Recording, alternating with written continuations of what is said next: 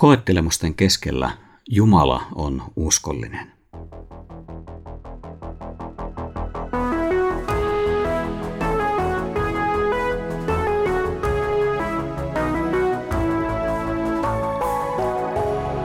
Kirjoitusten pauloissa. Kuuntelet kansanlähetyksen podcastia Kirjoitusten pauloissa. Minä olen Ilkka Rytilahti, kansanlähetyksen valtakunnallinen raamattukouluttaja. Tervetuloa Paavalin ensimmäisen korinttolaiskirjeen pariin luvussa kymmenen. Paavali jatkaa siinä opetustaan kristityn suhteesta pakanalliseen kulttuuriin. Ihmisen kyky luoda kulttuuria on Jumalan antama ihmeellinen lahja.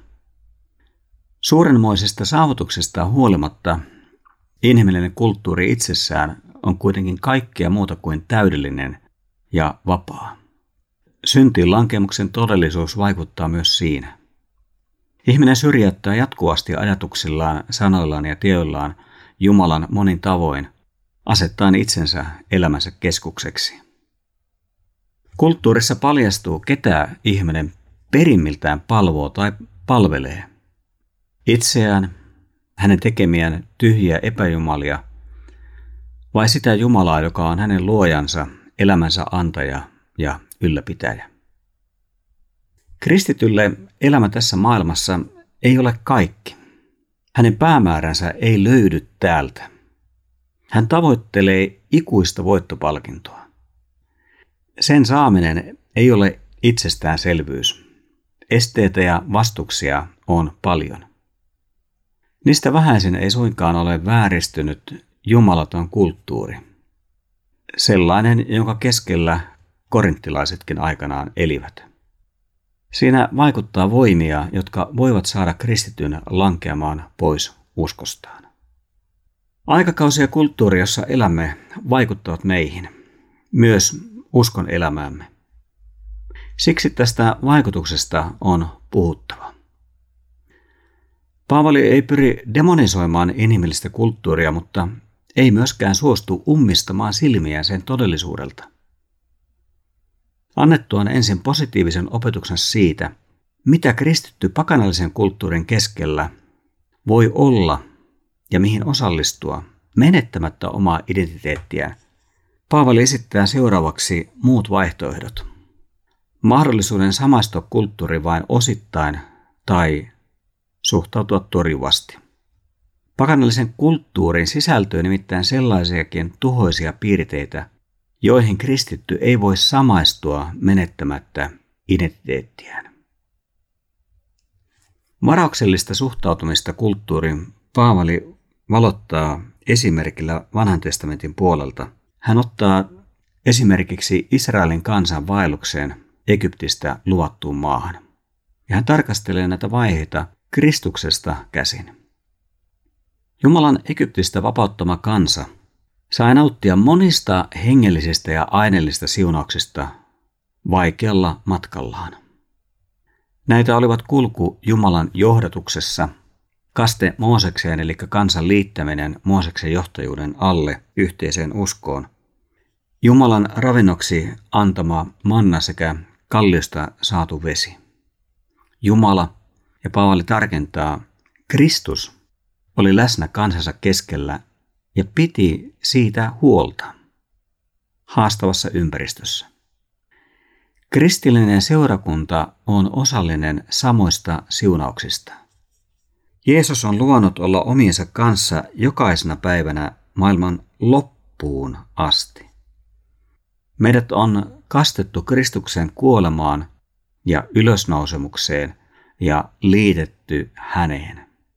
Hän antaa meille itsensä elämän leipänä ja elävänä vetenä. Autiomaa vaelluksella kansan aivan ehdoton enemmistö ei jaksanut iloita saamastaan hyvästä. He edellyttivät enemmän. He eivät ole tyytyväisiä. Ja tämä johti asenteisiin, tekoihin ja elämään, josta oli heille aivan murheelliset seuraukset. He himoitsivat pahaa, harjoittivat epäjumalan palvelusta ja haureutta, joita harjoitettiin Korintissakin. He kiusasivat Jumalaa ja napisivat hänen tahtoaan vastaan. ja näillä he lankesivat pois oikeasta suhteesta Jumalaan. Kansa hairahtui epäjumalan palvelukseen, ja näin lopulta kokonainen sukupolvi jäi matkalle pääsemättä koskaan perille. Kyse oli elämästä ja selviytymisestä, ja Jumala oli luvannut pitävänsä huolen Israelista. Mutta ihmiset eivät noissa olosuhteissa jaksaneet uskoa tähän luottamukseen. Heidän kohtalonsa on Paavalin mukaan varoittava esikuva Uuden liiton kansalle, kun se matkaa tämän maailman ajan läpi kohti taivaan maata. Tällä matkalla kristityt eivät voi elää, eivätkä toimia miten tahansa, kuten ne eivät voineet toimia israelilaisetkaan matkalla luvattuun maahan. Myös kristityn matkanteko voi jäädä kesken. Näin käy, mikäli ihminen vaikkapa antautuu kiusauksilleen ja himoilleen ja luopuu tietoisesti Jeesuksesta. Millaisia nämä vastukset ovat, jos niiden vaikutus voi olla näin suuri? Kyse on perimmiltään sittenkin vain inhimillistä kiusauksesta, eli ne eivät ole ylitse käymättömiä. Paavali käyttää luvun kymmenen jakeessa kolmetoista sanaa ekvaassis, joka viittaa ilmeisesti vuorisolaan, jonka läpi vihollisen hyökkäyksen alle joutunut sotajoukko pakenee. Vihollinen tulee sitä vastaan. Se voi olla jopa sivustoillakin, josta sataa nuolia ja keihäitä. Mutta tuo joukko voi rynnistää vetäytyä läpi. Tosin se voi myöskin haavoittua tai saada surmansa. Mutta sillä on tie, jota kautta kulkea. Kristityn elämään sataa myöskin kiusauksia hänen kilvoitellessaan elämän tiellä, Kristustiellä, halki maailman, pelastukseen. Kiusaukset ovat täten todellinen uhka. Kiusauksien keskellä syntyy helposti tunne, että minä olen yksin, että Jumala on etäällä. Kiusaukset kun ovat tunnettavissa mitä todellisimmin, toisin kuin Jumalan läsnäolo. Mutta tuntemumme eivät kuitenkaan kerro totuutta meidän tilanteestamme. Jumalan uskollisuus meitä kohtaan pysyy vaikeuksienkin keskellä, ja hän tietää, mitä me käymme läpi. Onhan hän itsekin ollut kaikessa kiusattu, ja hän on kestänyt ne. Jumalan rakkaus ja uskollisuus eivät ole muuttuvia ja vaihtuvia, niin kuin me ihmiset olemme. Kiusauksen tunteen voimistuessa ei voi tehdä johtopäätöstä tunteen pohjalta, että Jumala etääntyy minusta. Jumala ei halua hylätä langennuttakaan, vaan nostaa hänet. Viimeiseksi Paavali esittää periaatteen, jonka mukaan tietyt asiat ovat kristitylle kerta kaikkiaan mahdottomia hyväksyä. Eli he eivät voi henkilökohtaisesti osallistua näihin asioihin. Jos he menettelevät, niin se merkitsee, että he kieltävät oman uskonsa ja siitä nousevan identiteetin. Tässäkään Paavali ei anna meille mitään kaiken kattavaa luetteloa asioista, joihin tulee suhtautua näin. Hän vain kertoo periaatteen ja antaa teologiset perusteet tälle menettelylle, eli pidättäytymiselle. Paavali antaa pidättäytymisestä kuitenkin esimerkkejä. Hän mainitsee epäjumalan palveluksen ja toisaalta sen vastakohtana osallistumisen kristillisen seurakunnan ehtoolliselle, eli sen Jumalan palvelukseen. Nyt ehtoollinen on uskovien yhteinen yhteyden ateria Herran kanssa. Epäjumalan palvelus puolestaan on yhteyttä, ei epäjumalia, joita ei ole, kuten luvun kahdeksan alussa hän totesi, vaan näiden takana oleviin henkivaltoihin, riivaajiin. Siksi näitä kahta ei voida yhdistää.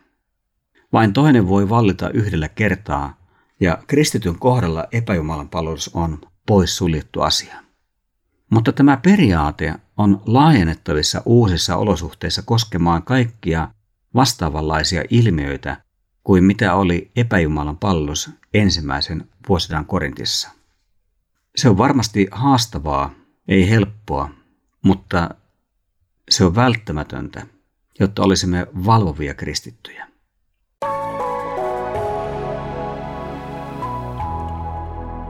Tämän Pääjakson viimeinen osuus alkaa siterauksella korinttilaisilta. Oli niitä, jotka katsovat kristityn vapauden olevan absoluuttinen. Kaikki on luvallista. Tätä lausetta vasten Paavali antoi opetuksen, josta voidaan johtaa periaate. Kaikki ei ole hyödyllistä, eli kaikki ei rakenna seurakuntaa eikä omaa uskoa. Hänellä on tässä sama ilmaisu kuin kuudennessa luvussa. Tämä hyödyn mitta ei ole Paavalin mukaan mikään muu kuin Jumalan kunnia. Tehkää kaikki Jumalan kunniaksi.